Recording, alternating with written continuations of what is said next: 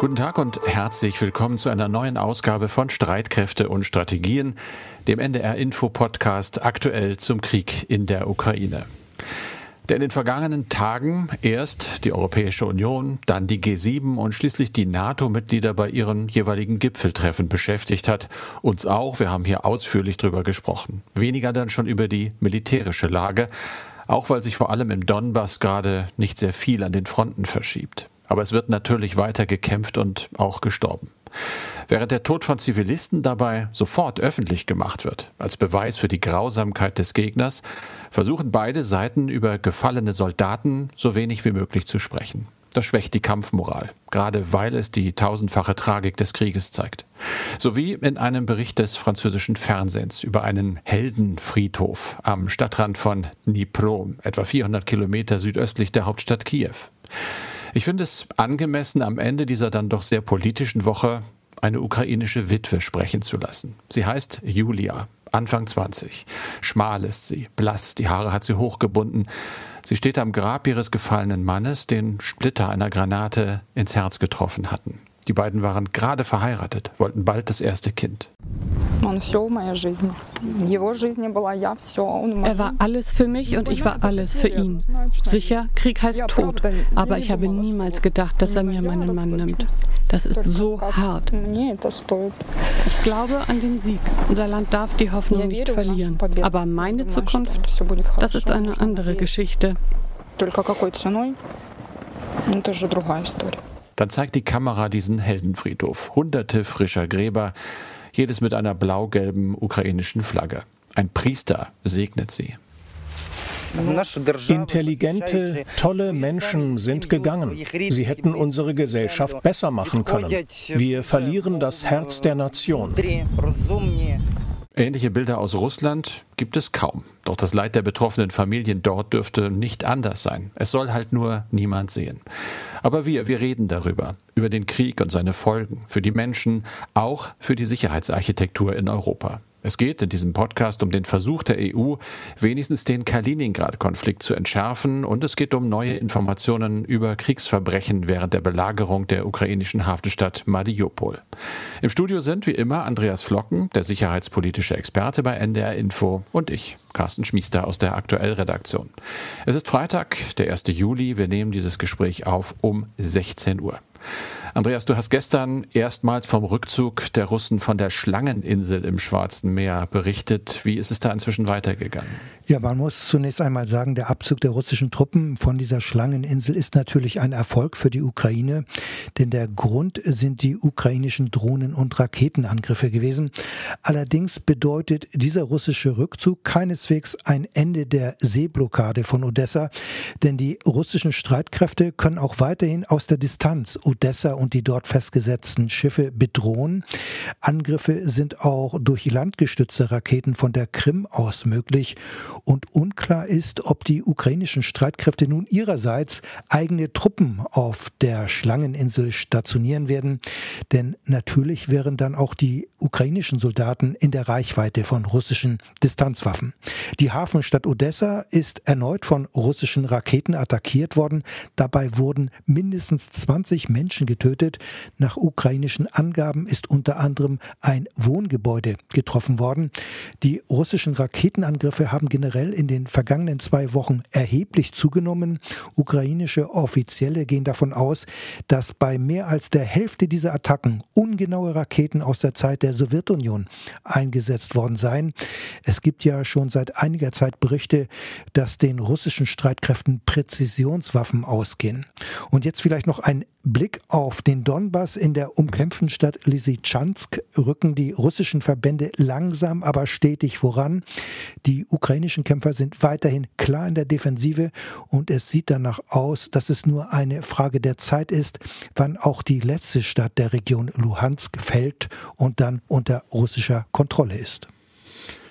Soweit zur aktuellen Lage, Andreas. Nochmal kurz zurück zur NATO, zum NATO-Gipfel und zur Sicherheitsarchitektur, die sich in der Folge ja ändern wird. Stichwort ist die Verstärkung der Ostflanke. Da hat sich die NATO viel vorgenommen. Du hast nochmal genauer hingeguckt. Es gibt aber auch ganz schöne Probleme. Ja, vorweg aber nochmal, im Zentrum der Diskussion steht ja zurzeit vor allem das neue NATO-Streitkräftemodell, also der Beschluss, die Zahl der schnell einsetzbaren Soldaten auf mehr als 300.000 zu erhöhen. Und das ist eine riesige Herausforderung. Etwas ins Hintertreffen geraten ist aber dabei eine andere Entscheidung mit Blick auf die NATO-Ostflanke, nämlich die Entscheidung, dass die dort stationierten multinationalen Gefechtsverbände auf Brigadestärke erhöht werden sollen.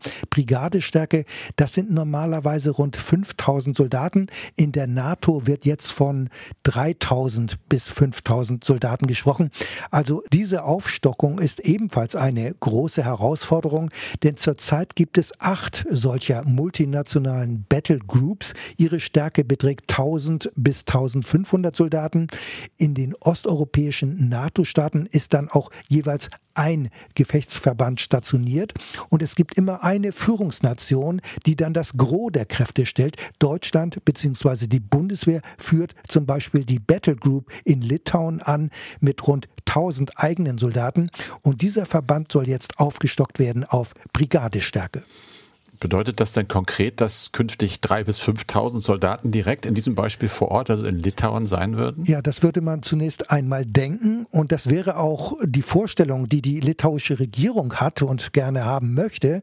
Aber ganz so ist es nicht. Bundeskanzler Scholz hat auf dem NATO-Gipfel in Madrid gesagt, Deutschland werde so wörtlich eine Kampfbrigade exklusiv für die Verteidigung des Bündnisgebietes in Litauen bereithalten.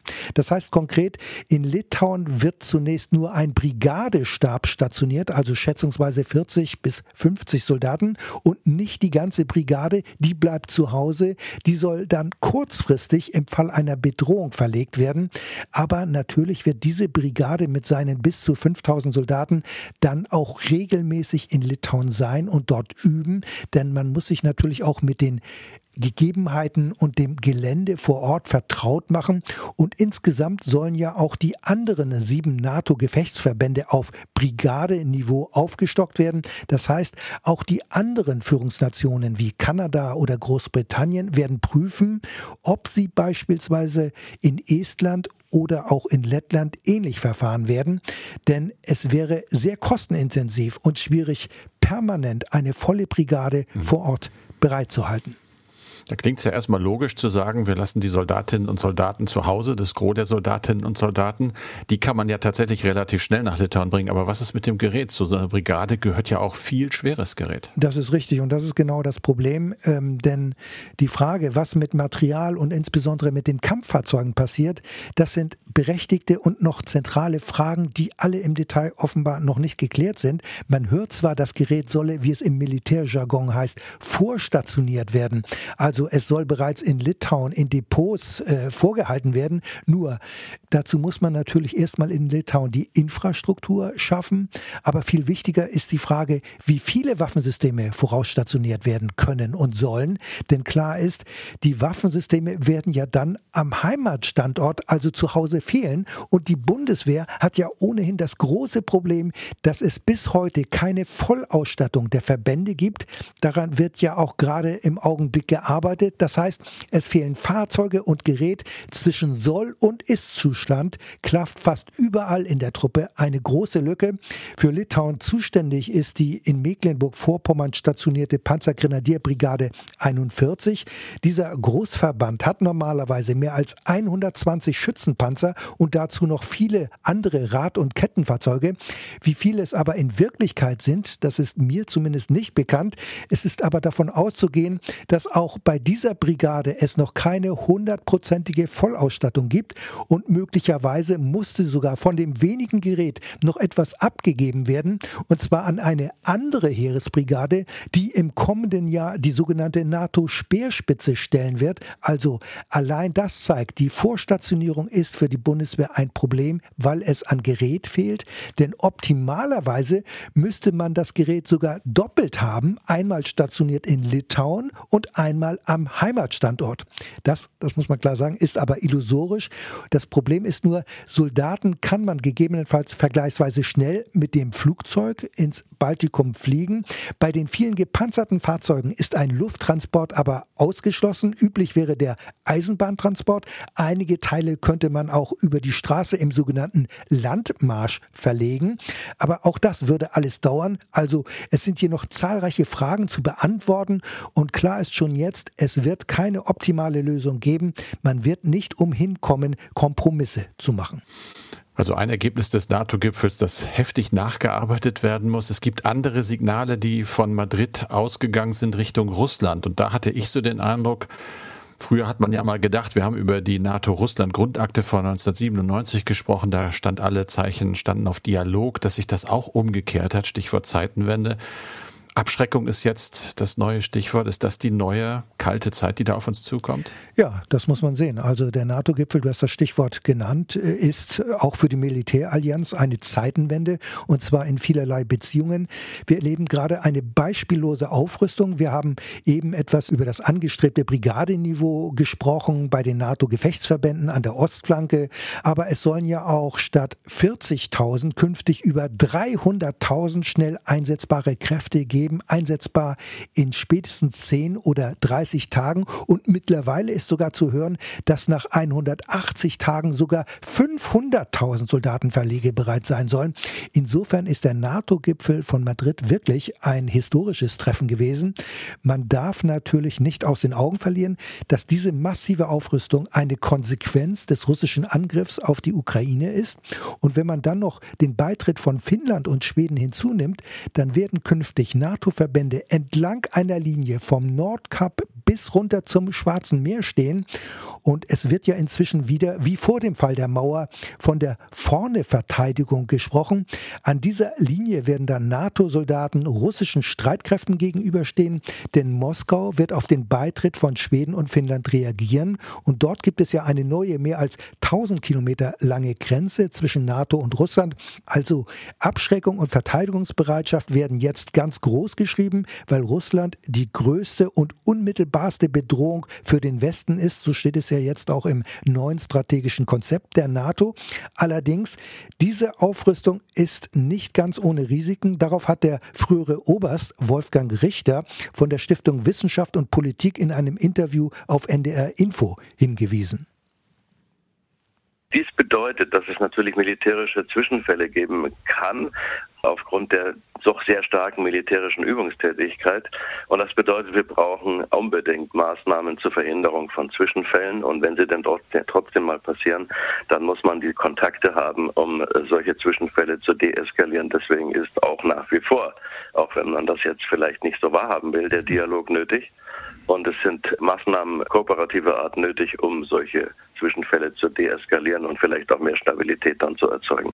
So sieht es also Wolfgang Richter. Es heißt zwar, es gebe Kanäle zwischen dem russischen Generalstab und westlichen Spitzenmilitärs, zumindest zwischen Washington und Moskau und auch zum NATO-Hauptquartier soll es eine direkte Verbindung geben.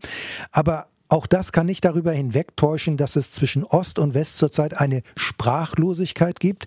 Und das ist nicht gut, denn damit verbunden ist immer eine Eskalationsgefahr. Deswegen sollte man durchaus den Gesprächsfaden zum Kreml nicht ganz abreißen lassen, auch wenn es schwerfällt und Putin nicht mehr glaubwürdig ist. Carsten. Und jetzt zu einem anderen Problem. Äh, du warst ja als Korrespondent in Stockholm auch zuständig für die Berichterstattung aus dem Baltikum, also auch aus mhm. Litauen. Alles, was auf dem Landweg die russische Exklave Kaliningrad an der Ostsee erreichen soll, muss durch Litauen. Das Land hat ja kürzlich den Transport sanktionierter Güter auf der Schiene gestoppt. Moskau droht mit Gegenmaßnahmen und jetzt versucht die EU zu schlichten. Wie soll das gehen? Naja, das hat Olaf Scholz ja zum Beispiel mit angestoßen, noch beim NATO-Gipfel. Der hat gesagt, es sei Sache der Europäischen Union, jetzt die notwendigen Rahmenbedingungen zu setzen. Die Süddeutsche Zeitung berichtet weiter darüber, dass im Moment in den nächsten Tagen erwartet wird, eine neue Leitlinie der EU über die Handhabungen, wie es heißt, des Sanktionsregimes. Danach wird weiterhin der Gütertransport per Bahn von Russland in die Exklave Kaliningrad erlaubt sein. Klammer auf, im Moment läuft er übrigens wieder. Geschrieben wird in dem Artikel auch, dass selbst Güter, die eigentlich auf der Sanktionsliste stehen, in der bisher üblichen Stückzahl ohne Einschränkungen wieder nach Kaliningrad gebracht werden könnten, wenn sich das so bewahrheitet. Allerdings wird Litauen zumindest nach dieser Idee die Erlaubnis bekommen, die Transporte auf Auffälligkeiten zu überprüfen. Russland hat ja ziemlich scharf reagiert auf das, was Moskau eine faktische Blockade genannt hat. Da wurde gedroht mit auch unproportionalen Gegenmaßnahmen. Es hat dann, glaube ich, einen ziemlichen Schreck in Brüssel gegeben. Man hat nachgefragt, was ist da eigentlich passiert. Laut Süddeutscher Zeitung kam die ursprüngliche Weisung vom Handelskommissariat und der Vizepräsident dort heißt Valdis Dombrovskis, ist ein ehemaliger lettischer Premierminister, also ein Balte. Und möglicherweise gibt es da in der EU ganz unklare oder zumindest nicht allzu präzise abgestimmte Handlungsweisen. Es gibt auf jeden Fall eine gemeinsame Erklärung der EU und Russland über den Transitverkehr. Die ist ein bisschen älter, 20 Jahre alt fast. Da wird das alles geregelt. Und jetzt hat man sich in Brüssel gefragt, ob denn der Transit, den Litauen da beanstandet hat, tatsächlich unter Import, Export und Transfer fällt, weil eigentlich ist es ja nur Transport von Russland nach Russland, halt eben durch Litauen. Da wird jetzt dran gearbeitet und sie wollen auch ganze Arbeit machen, die, diese neue Leitlinie, die erstellt wird, vermutlich um das Ganze zu deeskalieren, soll auch schon Güter mit einschließen, die noch gar nicht unter das Sanktionsregime fallen, aber das ab 10. Juli dann tun, zum Beispiel Alkohol ist dann auch dabei, später noch Kohle, Öl, Raffinerieprodukte.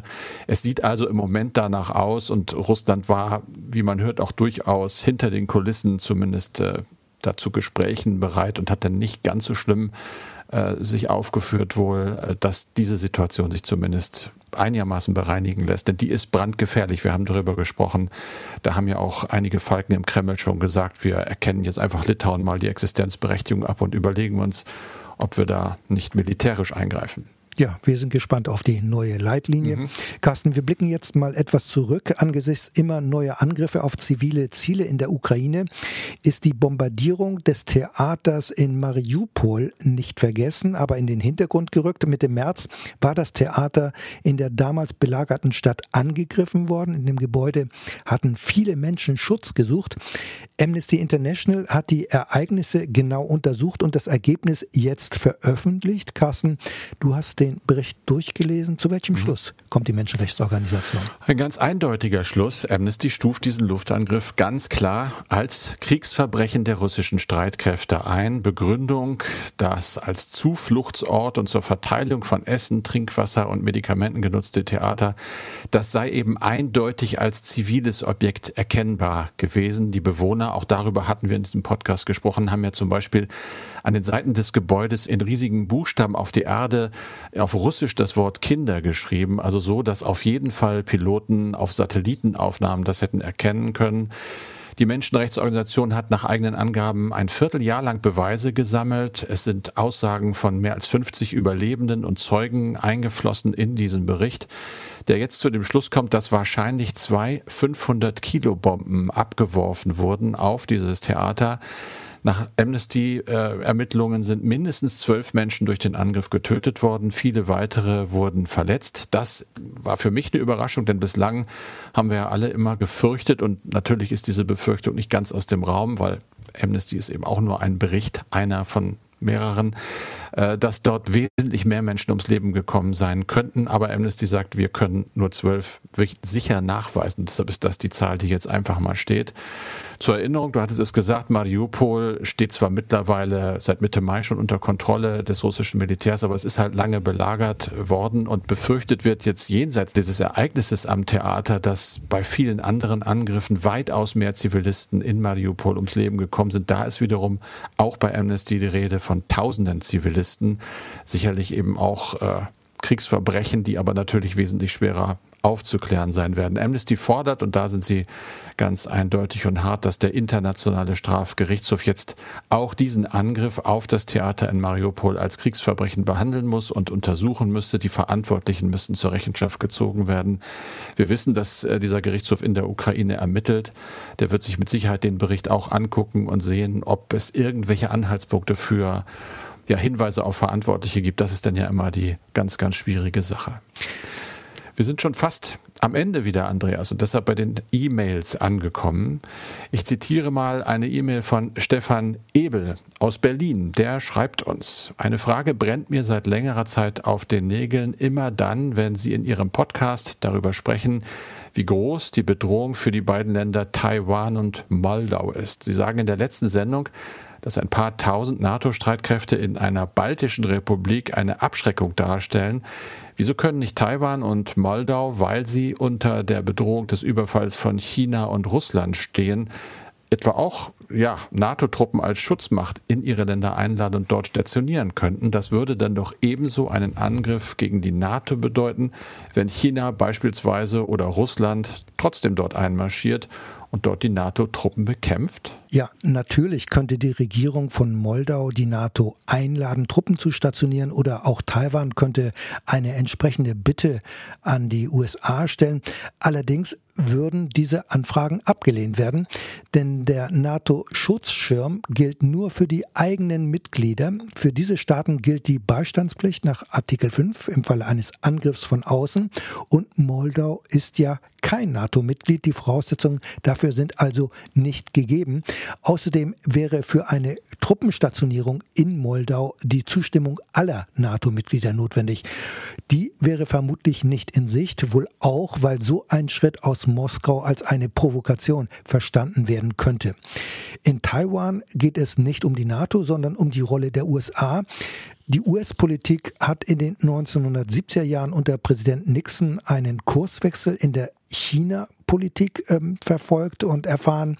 Peking besteht auf eine ein-China-Politik. Danach gehört Taiwan zu China. Das heißt, Taiwan musste damals den UN-Sicherheitsrat räumen und Peking hat ihn übernommen. Die US-Truppen wurden Ende der 1970er Jahre aus Taiwan abgezogen.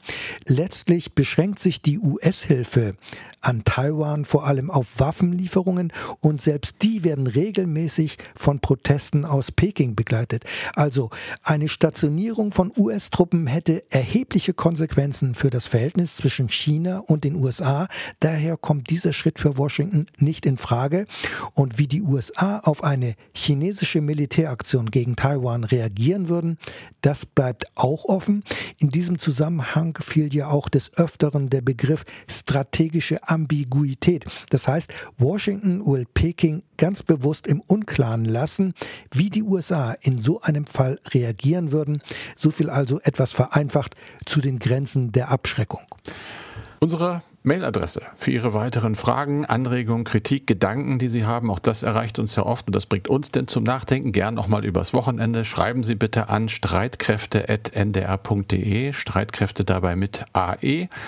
Und das war's für diesen Podcast mit Andreas Flocken und mit Carsten Schmiester. Wir sind dann selbstverständlich am Montag wieder für Sie da mit einer neuen Ausgabe von Streitkräfte und Strategien. Zum Schluss noch eine kleine Empfehlung von uns, unsere Kollegen vom Podcast Mission Klima. Die suchen nach Lösungen für die Krise. Vorgestellt werden allerdings nur die Lösungen, die wirklich einen Unterschied machen fürs Klima. Hallo, ich bin Arne Schulz, Host von Mission Klima. In unserer neuen Podcast-Folge geht's um Fast Fashion. Immer mehr Klamotten, die immer kürzer getragen werden, bevor wieder was Neues gekauft wird. Und das hat starke Nebenwirkungen unter anderem fürs Klima.